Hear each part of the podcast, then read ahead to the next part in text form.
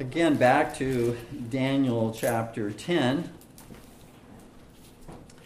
verse 13, continuing on in this brief detour to talk about the spiritual enemy that we face and the tactics that our spiritual enemy uses. So, the place at which we began this detour is in Daniel 10:13 where there was this, this spiritual battle between this angelic priest, prince of the kingdom of Persia and who fought against Gabriel, God's angel, and, and Michael, who was called as well, one of the chief princes, who was called to help and to assist and to defeat this, this uh, wicked uh, angelic being, the prince of the kingdom of Persia. And so we read there, but the prince of the kingdom of Persia withstood me one and twenty days, but lo, Michael, one of the chief princes, came to help me, and I remained there with the kings of Persia. And then 1 John 5:13 summarizes what we will be looking at today and God willing next Lord's day. These things have I written unto you that believe on the name of the Son of God, that ye may know that ye have eternal life that you may know it. Not that you may doubt it, not that you may question it, but that you may know that you have eternal life. The evil tactics that Satan generally uses against believers fall under these three general categories.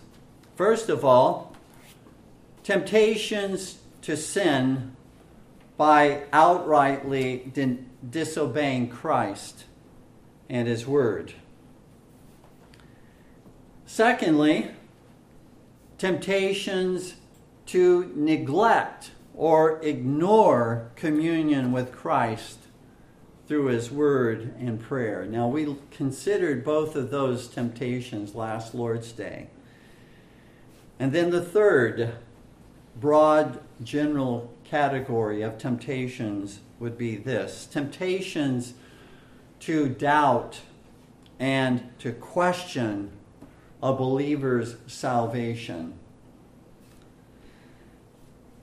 We're going to be focusing our attention this Lord's Day and next Lord's Day, God willing, upon this third category of the way in which the enemy comes to sow seeds of doubt within our, our minds, to tempt us to doubt the blessedness that we are the children of God who truly trust alone in Jesus Christ alone for our eternal salvation.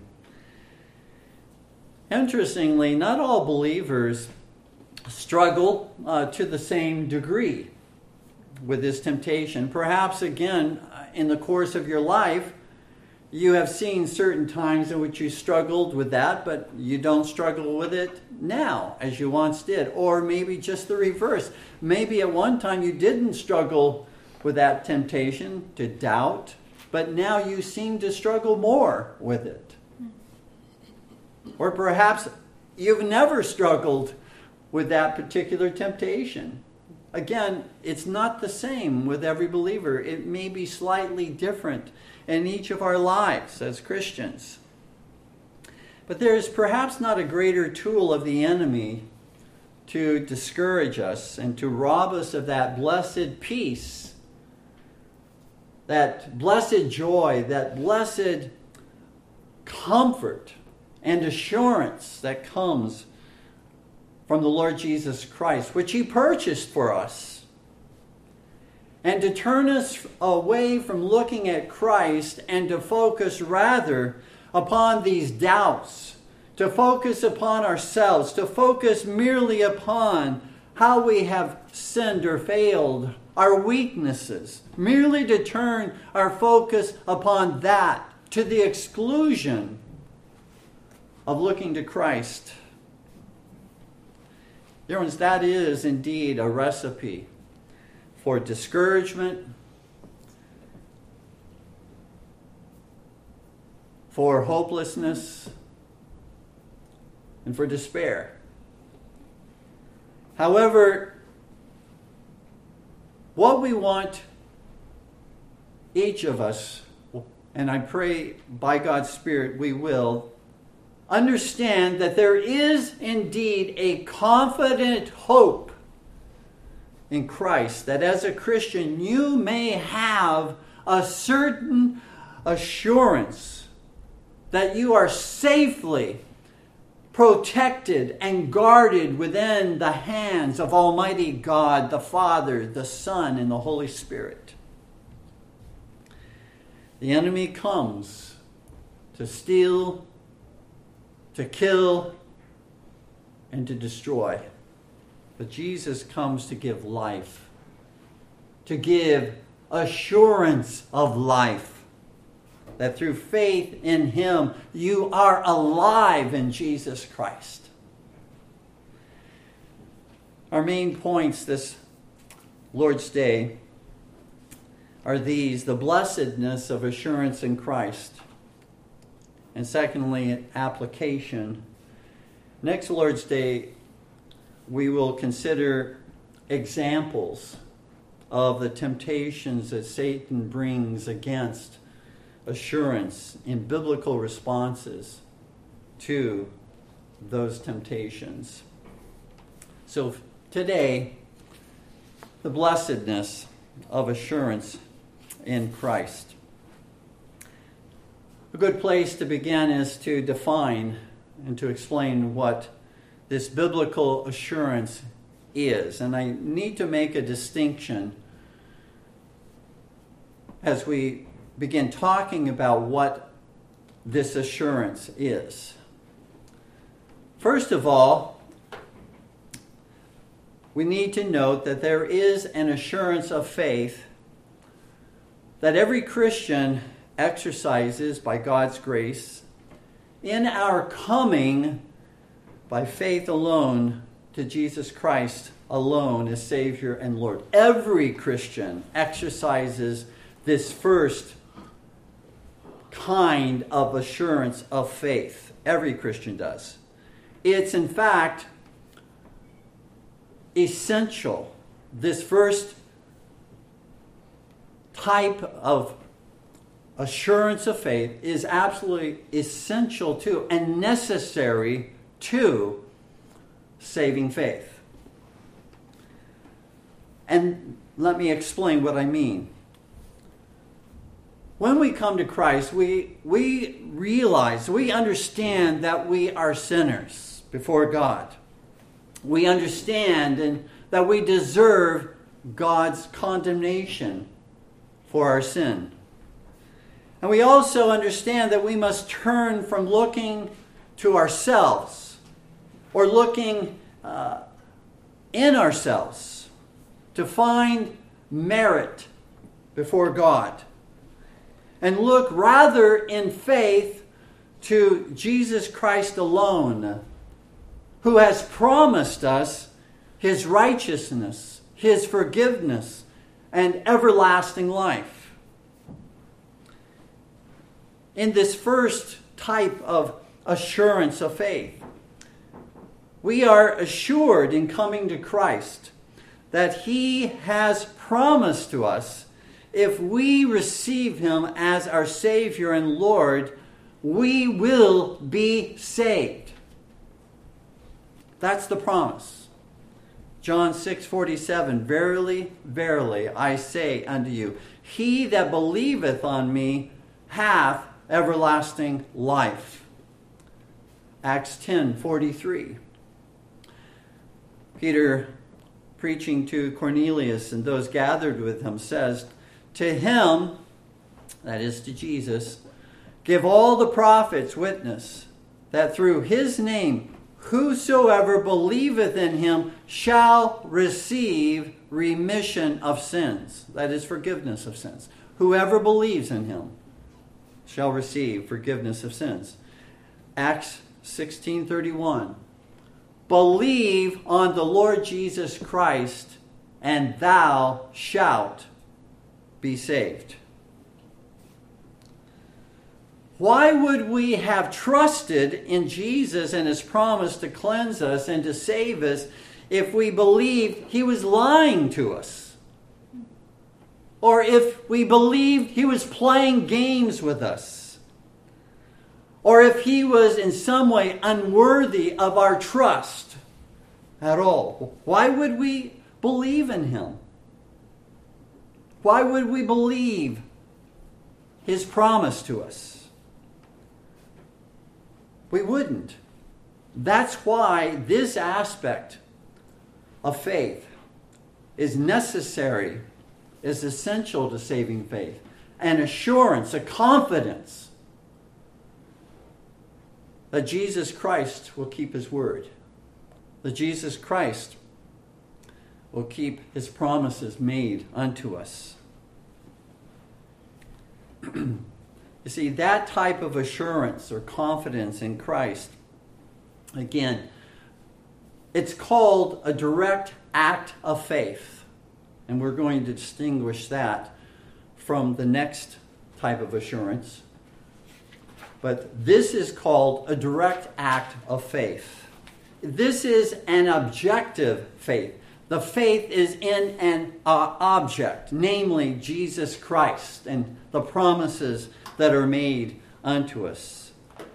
This type of assurance of faith is, again, resting in who Jesus is and in his promise. If we, again, do not have that assurance, then we don't have the promise. We have to believe he's going to keep his word. He's not going to keep his word to those let's say, I'm not sure whether Jesus is going to save me if I believe in him. Uh, I'm not, I'm, I, I really doubt that he's going to save me if I put my faith and trust in him. No, that's why this is necessary. This assurance is necessary in coming to Jesus Christ. And once this faith in Jesus Christ is exercised and in his promises, that assurance, that assurance that we're talking about here, this first assurance of faith, can never be lost. Doesn't mean that it doesn't mean that it will always be as strong as as at one time or the next. Like that of Peter. Satan asked permission to sift him like wheat. And Jesus says that he had prayed for him that his faith would not fail. See, that assurance that we have in Christ certainly can be tested, but it cannot be eclipsed. It cannot be destroyed. That is an assurance, again, that, that is objective in nature. That is a, a direct act of faith. It can never be lost. 1 Peter 1 5 says, speaking of those who trust in Jesus, who are kept by the power of God through faith unto salvation, ready to be revealed in the last time. We are kept through faith. And reason, again, that we do not lose our salvation, one of the reasons is that the Lord keeps and guards and upholds our faith in Him, that direct act of faith. But let's talk about, which is really the focus of, of the sermon today and next Lord's Day, let's talk about this second aspect of assurance assurance of faith. Uh, this second type of assurance is an assurance that we sense. and which we feel in our souls after our conversion and justification. This assurance comforts us, gives us inward peace that Christ is ours and we are His, that He is our life, that we are loved, that we are forgiven, that we are being conformed to His image, that we have everlasting life. This is a blessed awareness within that we sense of belonging to our God and our God belonging unto us. This is because it is something we sense. This is, again, and something we, we feel. This is something that may come and may go in our life. This is, whereas the first assurance was objective in nature, it was placing in Christ. This is subjective. This is a subjective assurance. Uh, an assurance uh, within us as the subject that we sense, that we feel. This assurance is not necessary or essential to our saving faith in Christ. Some of the great heroes of the faith in scriptures and even subsequent throughout church histories struggled with this aspect of assurance, this sense of assurance. For example, David in Psalm 51, verses 11 through 12, after his great sin with Bathsheba and an accomplice to the murder of her husband. This is his prayer Cast me not away from thy presence, and take not thy Holy Spirit from me. Restore unto me the joy of thy salvation, and uphold me with thy free spirit. Listen to the larger catechism, question 81, on this aspect or this type of assurance. The question reads Are all true believers at all times assured of their present being in the state, the state of grace and that they shall be saved? Answer Assurance of grace and salvation, not being of the essence of faith, true believers may wait long before they obtain it. And after the enjoyment thereof, may have it weakened and intermitted through manifold distempers, sins, temptations, and desertions. Yet are they never left without such a presence and supported the Spirit of God as keeps them from sinking into utter despair. And so there is, again, this distinction to be made when we talk about assurance. We are talking about in the sermon today and the sermon next Lord's Day, we're focusing upon that sense of assurance that is a blessedness, but it's not absolutely essential to saving faith, that sensing that, feeling that. Because, again, as we see throughout Scripture, that sense uh, is subject to change. Whereas when we truly trust in Christ, we will always truly trust in Christ as Savior and Lord.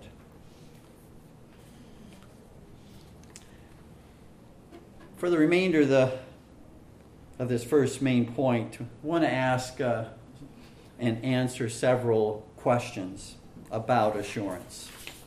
Having looked at what assurance is now, let's, uh, let's begin to ask some questions and seek some understanding. The first question is this What difference does having such an assurance of grace make in the Christian life.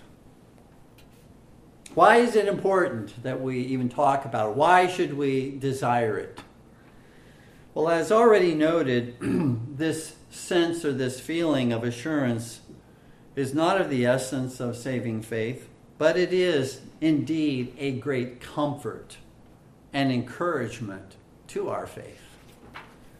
Here's an illustration that might help us understand, I think, the great blessing, blessing of this assurance to us as Christians. What if you had sustained a head injury and had total amnesia and did not know with assurance, a sensible assurance, a feeling of assurance, that you were married. Objectively, you might be shown a marriage certificate, you might be shown photos of, of the wedding, you might know, again, objectively, that that's the case, but subjectively, inwardly, you may continue to wrestle with that because you don't have any recollection, any personal recollection of that. You don't remember being married. Although your lack of assurance as to sense and feeling uh, will not mean that you're not married, nevertheless, such doubts and concerns will greatly hinder your growth in your marriage and your enjoyment of your spouse.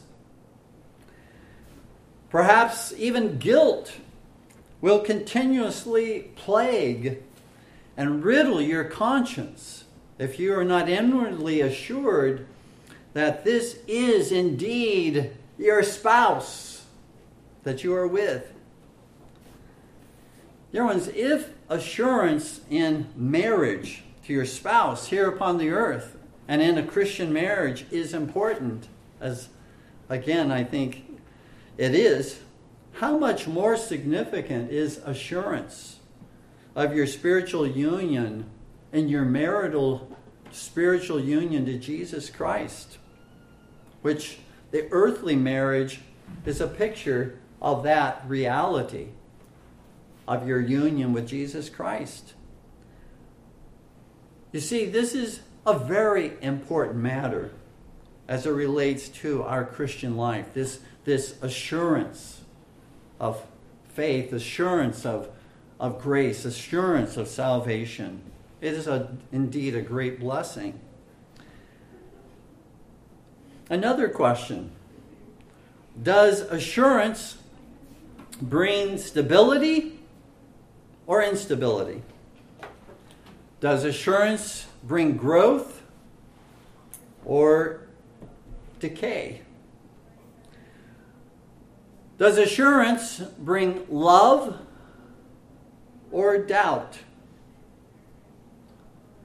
Does assurance bring trust or distrust? Does assurance bring communion or distance from the Lord. Dear ones, this inward assurance is a blessed grace of God for which we as Christians should indeed seek, pray for, that God would grant us that blessed assurance. 1 John 5:13 which we read at the beginning of the sermon again these things that is, the things that the Apostle John has written in the first epistle, First John, these things that he has written. He says, I've written unto you that believe on the name of the Son of God. I'm writing to you who already believe and have that direct act of faith, that objective faith, that objective assurance and have come to Christ. I'm writing to you who believe on the name of the Son of God, that ye may know that ye have eternal life, that ye may be assured that you have eternal life, that you may be confident that you have eternal life. By way again of a sensible assurance that God gives by way of His grace. Dear ones, we should want to know that we know that we are the children of God. Another question Is it presumptuous for a believer who trusts alone in Christ alone to have such a certain assurance of faith and salvation in Christ? Is that presumption or is that assurance? Various unfaithful churches uh, teach that that kind of certain assurance is presumptuous and even dangerous for the Christian to have. For they claim that that type of assurance, a certain, infallible assurance, they claim will lead a Christian to be careless, lazy, and unfruitful and unfaithful. Thinking and acting as though it doesn't matter how I live my life. I'm saved, so it doesn't matter. That's the way in which many will argue about this beautiful and wondrous grace of assurance of grace and salvation that the Holy Spirit blesses his people with. Those in these unfaithful churches claim that fear, on the other hand, fear of losing one's salvation is a necessary motivation to loving God and walking uprightly. Well, let me ask is that the case? Is that true in a parent child relationship? Will such a fear in a child cause a child to love the parent more or to distrust the parent more? To joyfully obey or just obey outwardly to avoid being cast out of the family? To submit from the heart or merely to submit outwardly? Dear ones, I submit to you. To the contrary, assurance of God's love, mercy, forgiveness, and eternal life, and of his faithfulness to keep his word that he has made by way of covenant unto us, invoking his own holy name in that covenant and sealed with Christ's own blood, that covenant sealed and ratified by Christ's blood. That, I submit to you, is the fertile soil in which a Christian sends down deep roots into the ground and sends up strong branches bearing fruit, much fruit. Hebrews chapter 4 verses 15 through 16, we read For we have not an high priest which cannot be touched with the feeling of our infirmities. Speaking of Jesus, of course. But was in all points tempted like as we are, yet without sin. Let us therefore come boldly unto the throne of grace that we may obtain mercy and find grace to help in time of need. Let us come boldly because Jesus, who has died for me and who is interceding for me, is at the right hand of God. Let me come boldly, assuredly, not cocky, not disrespectful, but come boldly as a child of the living God because my faith and my trust is in Him alone for my eternal salvation. Hebrews chapter 10, likewise, verses 21 through 22. And having an high priest over the house of God, let us draw near with a true heart. Notice, in full assurance of faith, having our hearts sprinkled from an evil conscience and our bodies washed with pure water. Let us draw near with a true heart in full assurance of faith. Yes, that's what God wants us to have that boldness in coming to Him. He wants us to sense that boldness, He wants us to sense that, that assurance within. Now, that is not to say that those Christians that struggle with assurance of salvation cannot be growing Christians. I would not definitely want to say that at all. It is only to say that such struggles with assurance will be a hindrance, a discouragement, and a setback in our Christian life. It will constantly be uh, as we question, as we doubt and go over and over that particular matter in our hearts, it will continue to send us back to the foundation rather than building upon the foundation. We're going to be continually going back to ABC when we should be going on to the rest of the alphabet and putting the rest of the alphabet into words and into sentences and learning and growing. But because Satan tempts us, and suggests to us that we are not, in fact, Christians, we who trust alone in Christ alone. We're spending all our time at the foundation, at the foundational level, not moving on in the Christian life as much as we could otherwise.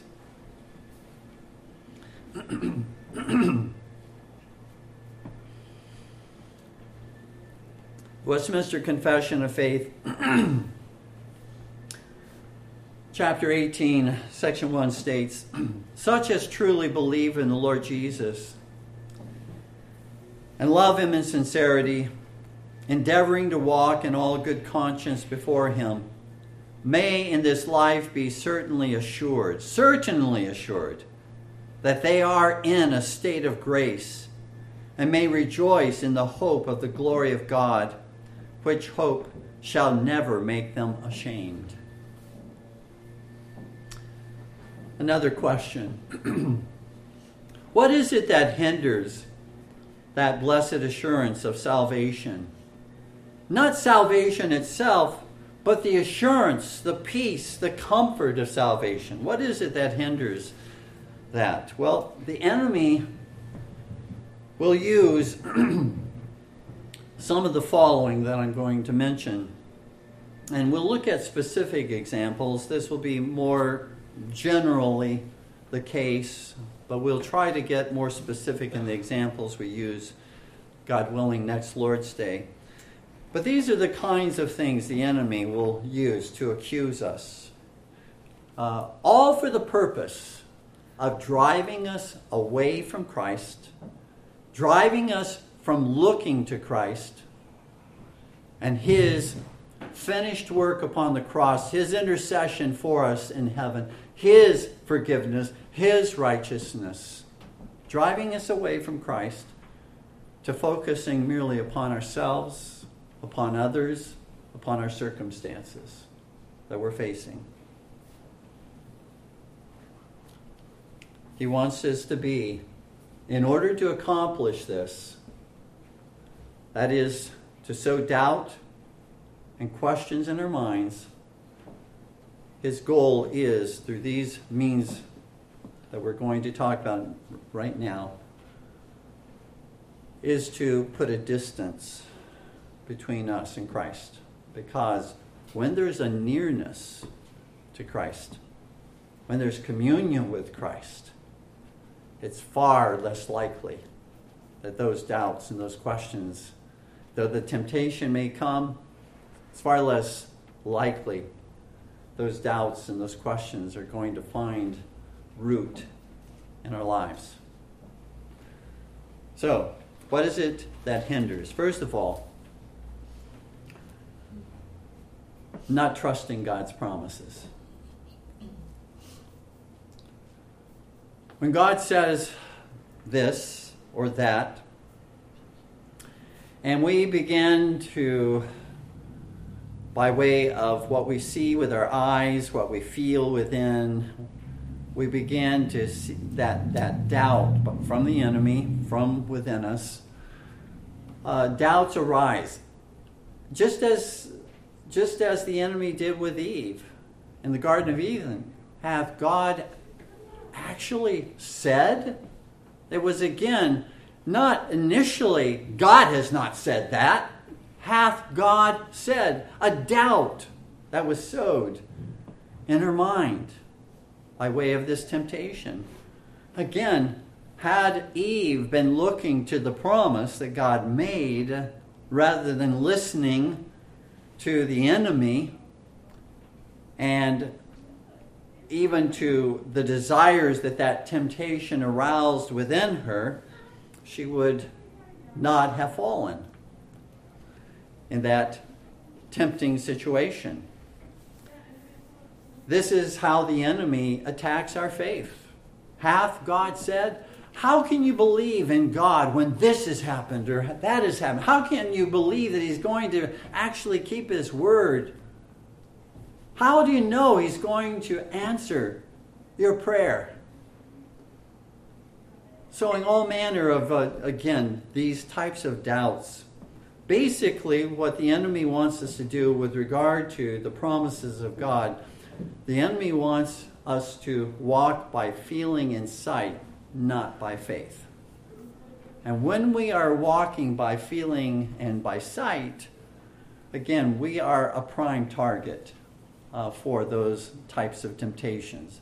But that's going to hinder that's going to hinder our comfort, that's going to hinder uh, our assurance when the enemy comes to us and we again uh, begin to doubt the promises of God, the love of God, begin to doubt the justice of God, begin, begin to doubt who God is, begin to doubt that Jesus Christ is actually in heaven praying for us 24 7 that our faith will not fail.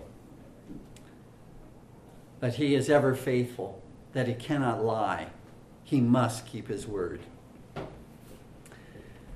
Secondly, more again, these are broad general categories, but again, what hinders that blessed assurance of salvation that the enemy uses? Unrepentant sin, which grieves the Holy Spirit.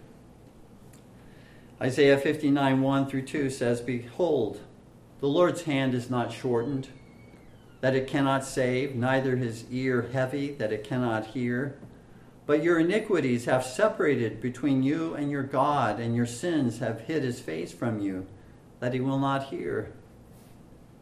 Our unrepented sin, dear ones, uh, is, is not neutral uh, to the Lord.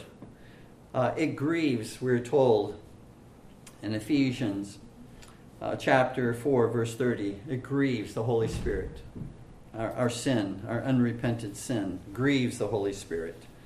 And when the Holy Spirit is grieved, uh, there is a distancing, and there is that, that uh, opportunity for the enemy to sow those doubts of, uh, and questions within our heart about the Lord. You see, the enemy will encourage us to flirt with sin, see how close we can come to the very act of sin without falling into the sin itself. These are all temptations, as we've, I think, noted in a previous sermon. This, the devil will also suggest that we should just, just compromise what we know to be God's will. In so doing, however, when we compromise what we know to be God's will that's taught in Scripture, uh, we will offend our conscience.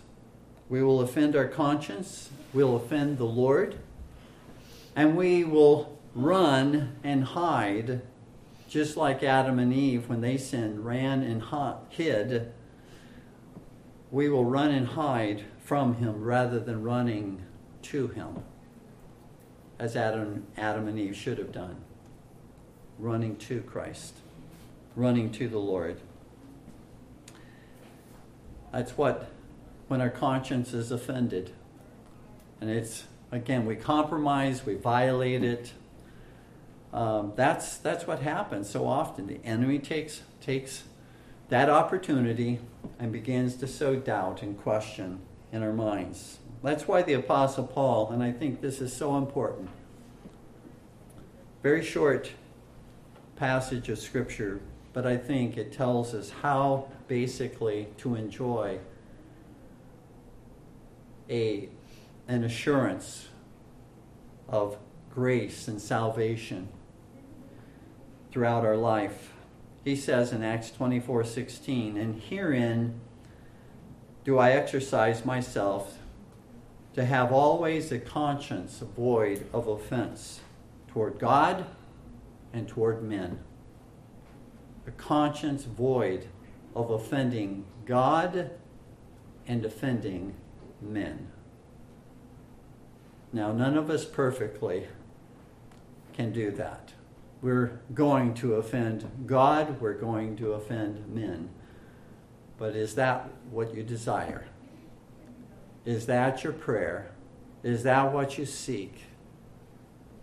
To endeavor by God's grace every day to have a conscience that does not offend God and does not offend your neighbor.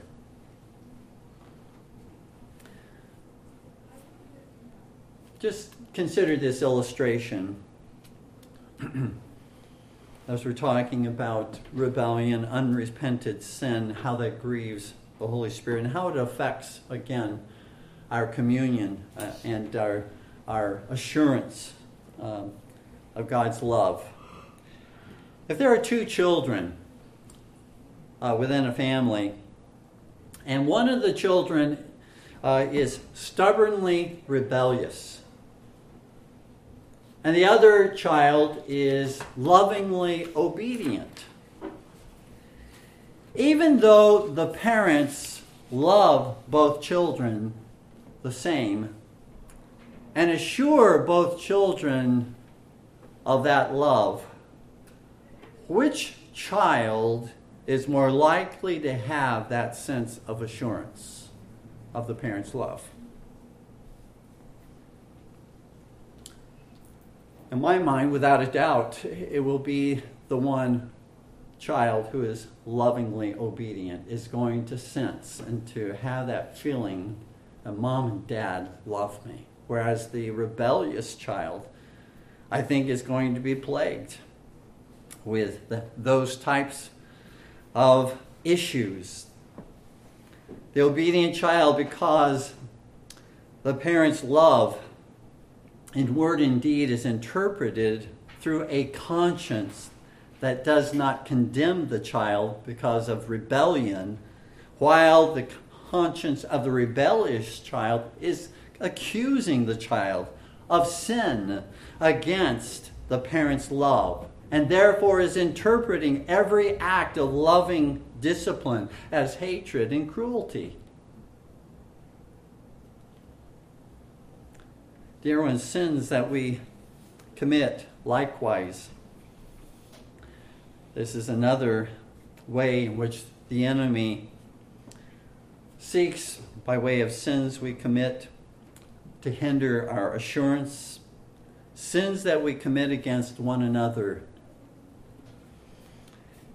an unwillingness to pursue reconciliation will leave us open to the attacks of the enemy against our conscience and assurance of faith, assurance of grace. Once again, back to Ephesians 4, verses 30 through 32. And grieve not the Holy Spirit of God, whereby ye are sealed unto the day of redemption. Notice now, these are things that grieve the Holy Spirit of God. Let all bitterness and wrath and anger and clamor and evil speaking be put away from you with all malice. And be ye kind one to another, tender hearted, forgiving one another, even as God for Christ's sake hath forgiven you.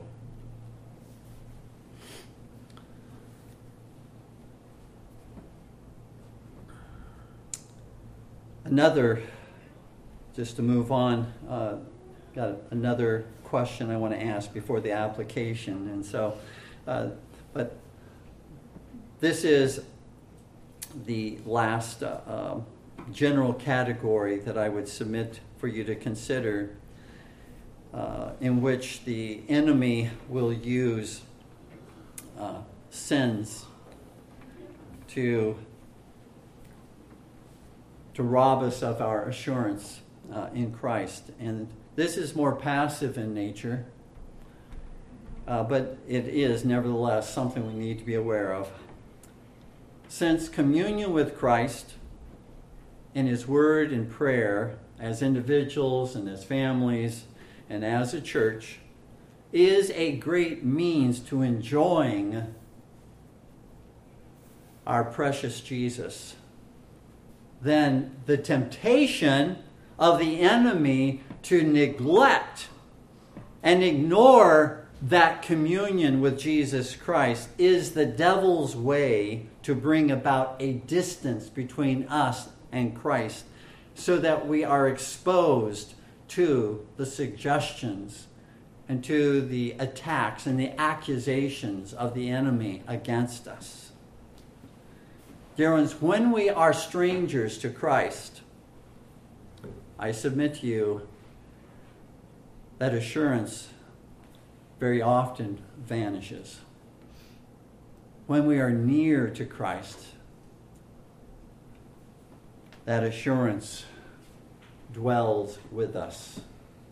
There is a correspondence between our assurance and our communion. That's why the Lord Jesus says in John 15 5, I am the vine, ye are the branches. He that abideth in me, that is, he means by abiding, he who communes with me. He that abideth in me communes with me, and I in him. The same bringeth forth much fruit. For without me you can do nothing. If we do not abide, if we do not commune with Jesus Christ, union, obviously, with Christ, is that which forever joins us to Christ. But if we want to enjoy the assurance of Christ, we must abide in Him we must seek by God's grace, not just to go through punching a clock, but we must desire, we must want to spend time with Jesus Christ. Must be near him, not distant from him. The enemy is not able to attack us in the same way as when we are distant from the Lord Jesus Christ by way of these temptations. And so the last question before the application is this What is it that promotes a blessed assurance of faith in our Christian life? We've looked at what hinders it. What is it that promotes a blessed assurance of faith, assurance of grace, assurance of salvation in our Christian life? Well, what I'm going to mention are summarized if you want to look at this section in the Confession of Faith, chapter 18, section 2. But they are basically these. These are that which promote a blessed assurance, of faith, and grace in our Christian life. The promises of God, first of all. In other words, go to his promises when you are struggling and every day, even when you're not struggling. That should just, be, again, be something we are growing and trusting in God's Word, trusting in who He is, His faithfulness unto Himself, His faithfulness to us. Growing in believing that, that He cannot lie. It's impossible for God to lie. What He has promised, He will do.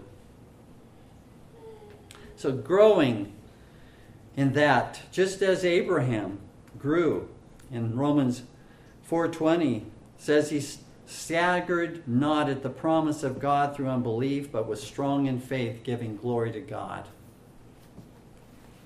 Even to the point of being willing to sacrifice his own son because he believed the promise that through Isaac the promise would be, would be fulfilled, that God would bless the world through the seed of Abraham. And he believed that to such an extent that he was willing to sacrifice his own son, believing that God would then raise Isaac from the dead, which he did, the greater Isaac, the Lord Jesus Christ. And he did give life to Isaac. Likewise, consider what Paul says in 2 Timothy 1:12. For I know whom I have believed and am persuaded, persuaded that he is able to keep that which I have committed, namely his soul, unto him against that day. Do you believe that God is willing and able to keep your soul now and for all eternity? That's what he's promised to do. Titus 1 1 through 2. Paul, a servant of God and an apostle of Jesus Christ, according to the faith of God's elect, and the acknowledging of the truth which is after godliness. Notice now, in hope of eternal life, which God that cannot lie promised before the world began. The promise of God was made to God's people even before creation. And God is going to keep his word. It's impossible for him to lie. He will grant life to those who come to him through Jesus Christ. Dear ones, we will not have a steadfast and certain assurance of salvation where we waver in believing God will keep his word. The enemy will tempt us to doubt whether our faith in Christ is true faith or whether our faith is a phony faith. That's where the enemy will seek uh, to direct his attack at, is at our faith, which we're going to look at more closely. Those types of attacks that the enemy brings against us as examples, specific examples, God willing, next Lord's Day. But that's what the enemy will do is seek to sow doubt that our faith is not real, it's not genuine, we're simply pretending to be Christians when we have, again, to the best of our knowledge, we, have, we are trusting in Christ. We're not trusting in our own self, we're not trusting in our own righteousness, we are seeking, though we fail, though we blow it, though we need to repent, we are trusting in Jesus alone for our eternal salvation. The second evidence of the work of God's grace in granting to us a, a blessed assurance of faith is this the evidence of God's grace and fruit in our lives. What is He doing in our lives? Is there evidence? Now, none of us see perfect fruit. None of us see perhaps all of the fruit that we desire and that we're praying that God will show and manifest in our lives. We see, when we're honest, how much we fail Him. But the issue is that not that we all produce a hundredfold, but that some produce thirtyfold, sixtyfold, and some do produce a hundredfold fruit. So there are degrees of fruit, but is there fruit? Is there evidence of God's work of grace in your life? Not perfection of grace, but the work of God's grace. And I would summarize again what we are to, again, broad generally, in general categories, in these three areas. Do we love holiness? Not are we yet perfected in holiness, but do we love holiness? Do we want to be like Jesus? Or is that kind of the furthest thing from our mind? 1 John 2 3 says, And hereby, notice, we do know that we know him if we keep his commandments. Do you want to keep his commandments? Do you have a love to keep his commandments? Another evidence of God's grace by way of a general category is loving the truth, loving holiness, loving the truth.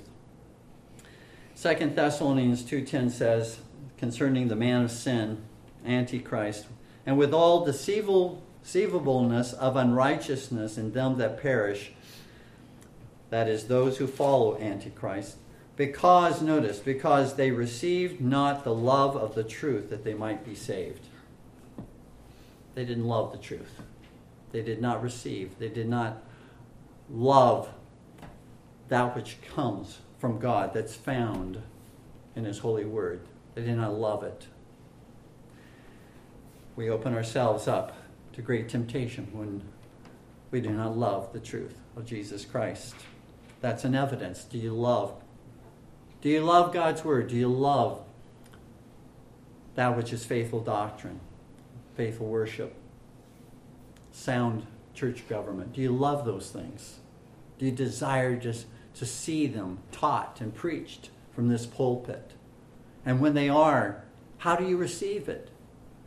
Do you just simply go in one ear and out the other, or do you receive it in your heart because you love it and you want to hear more?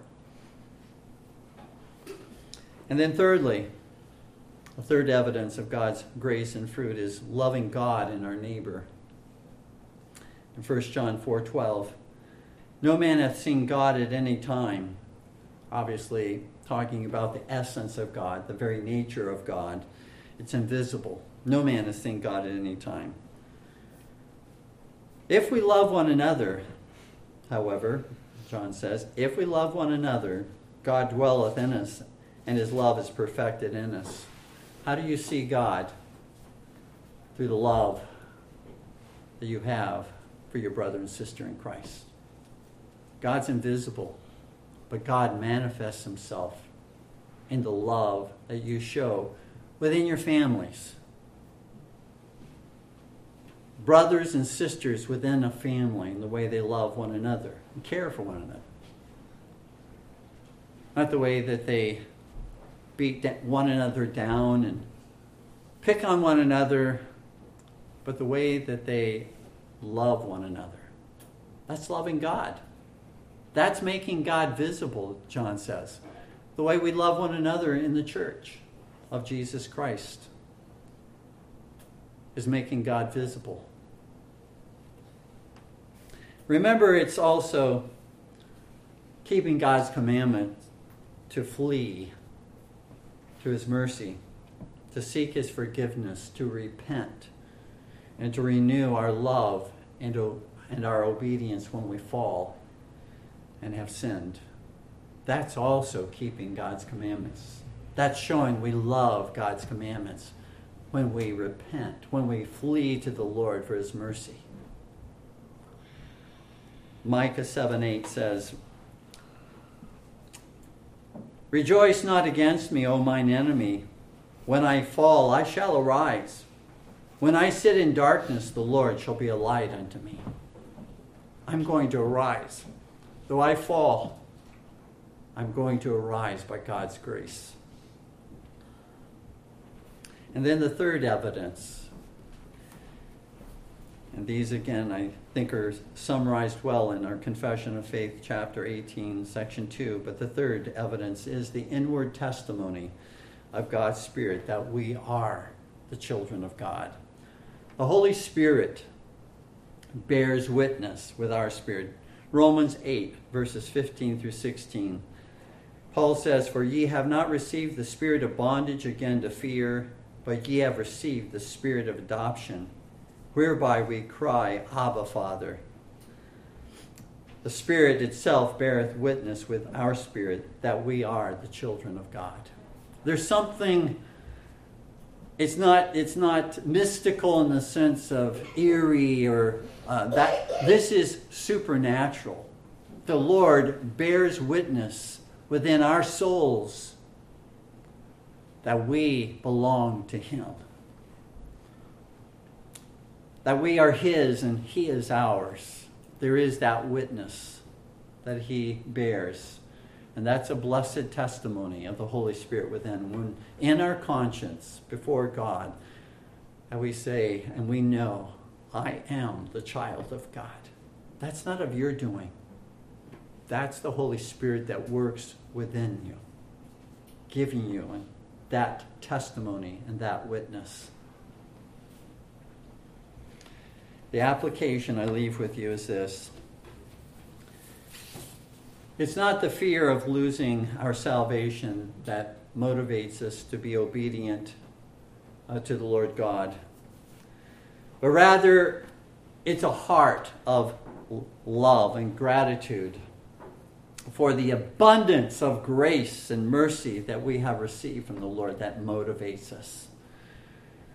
The works of love, dear ones, performed in obedience to God's commandments, understand, can add nothing to our righteousness, which is absolutely perfect already before God. It is Christ's righteousness alone, now and for all eternity. It is Christ's righteousness alone and not our own, of which God fully and perfectly approves. If we must add our own righteousness to Christ's righteousness, or if we must add our righteousness to remove sin by way of our own suffering or by way of our obedience, I submit to you, we will always be plagued with doubt and with uncertainty, for we will always wonder whether we have done enough. That's the problem. That's where Martin Luther came and turned him by God's grace. That the just shall live by faith and by faith alone. It is not our righteousness, it is Christ's righteousness. We can never do enough. Never. But when we turn from ourselves, when we turn from our sin, when we turn from our own works of obedience and rest confidently, assuredly, securely in Jesus Christ and his righteousness, then God says, not I am enough. But He, Jesus, Jesus is enough. And God assures us, I love you and I accept you in my beloved Son now and for all eternity. That's, dear ones, the unfailing and eternal promise that God brings with regard to his blessed assurance to his dear children. Please stand with me in prayer.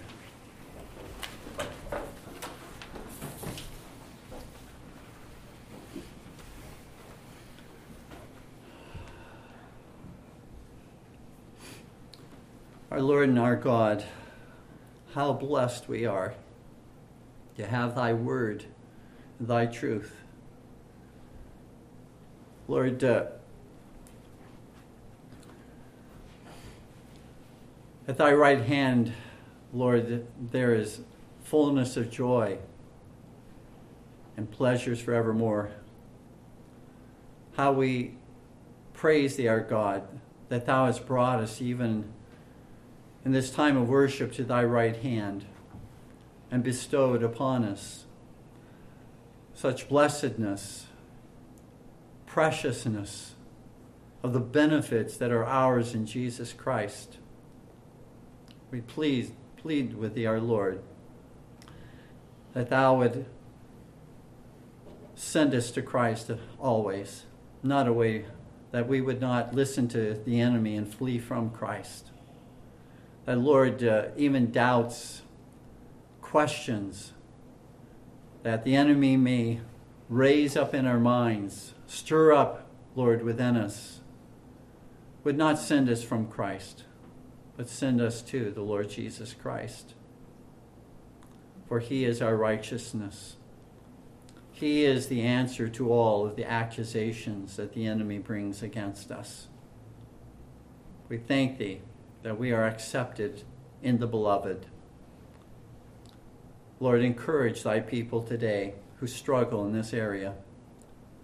Cause them, our Lord, to better understand what is going on and how they can benefit, how they can grow and enjoy this wonderful uh, grace of assurance of, of salvation through thy, through thy tender mercies. In Jesus' name, amen.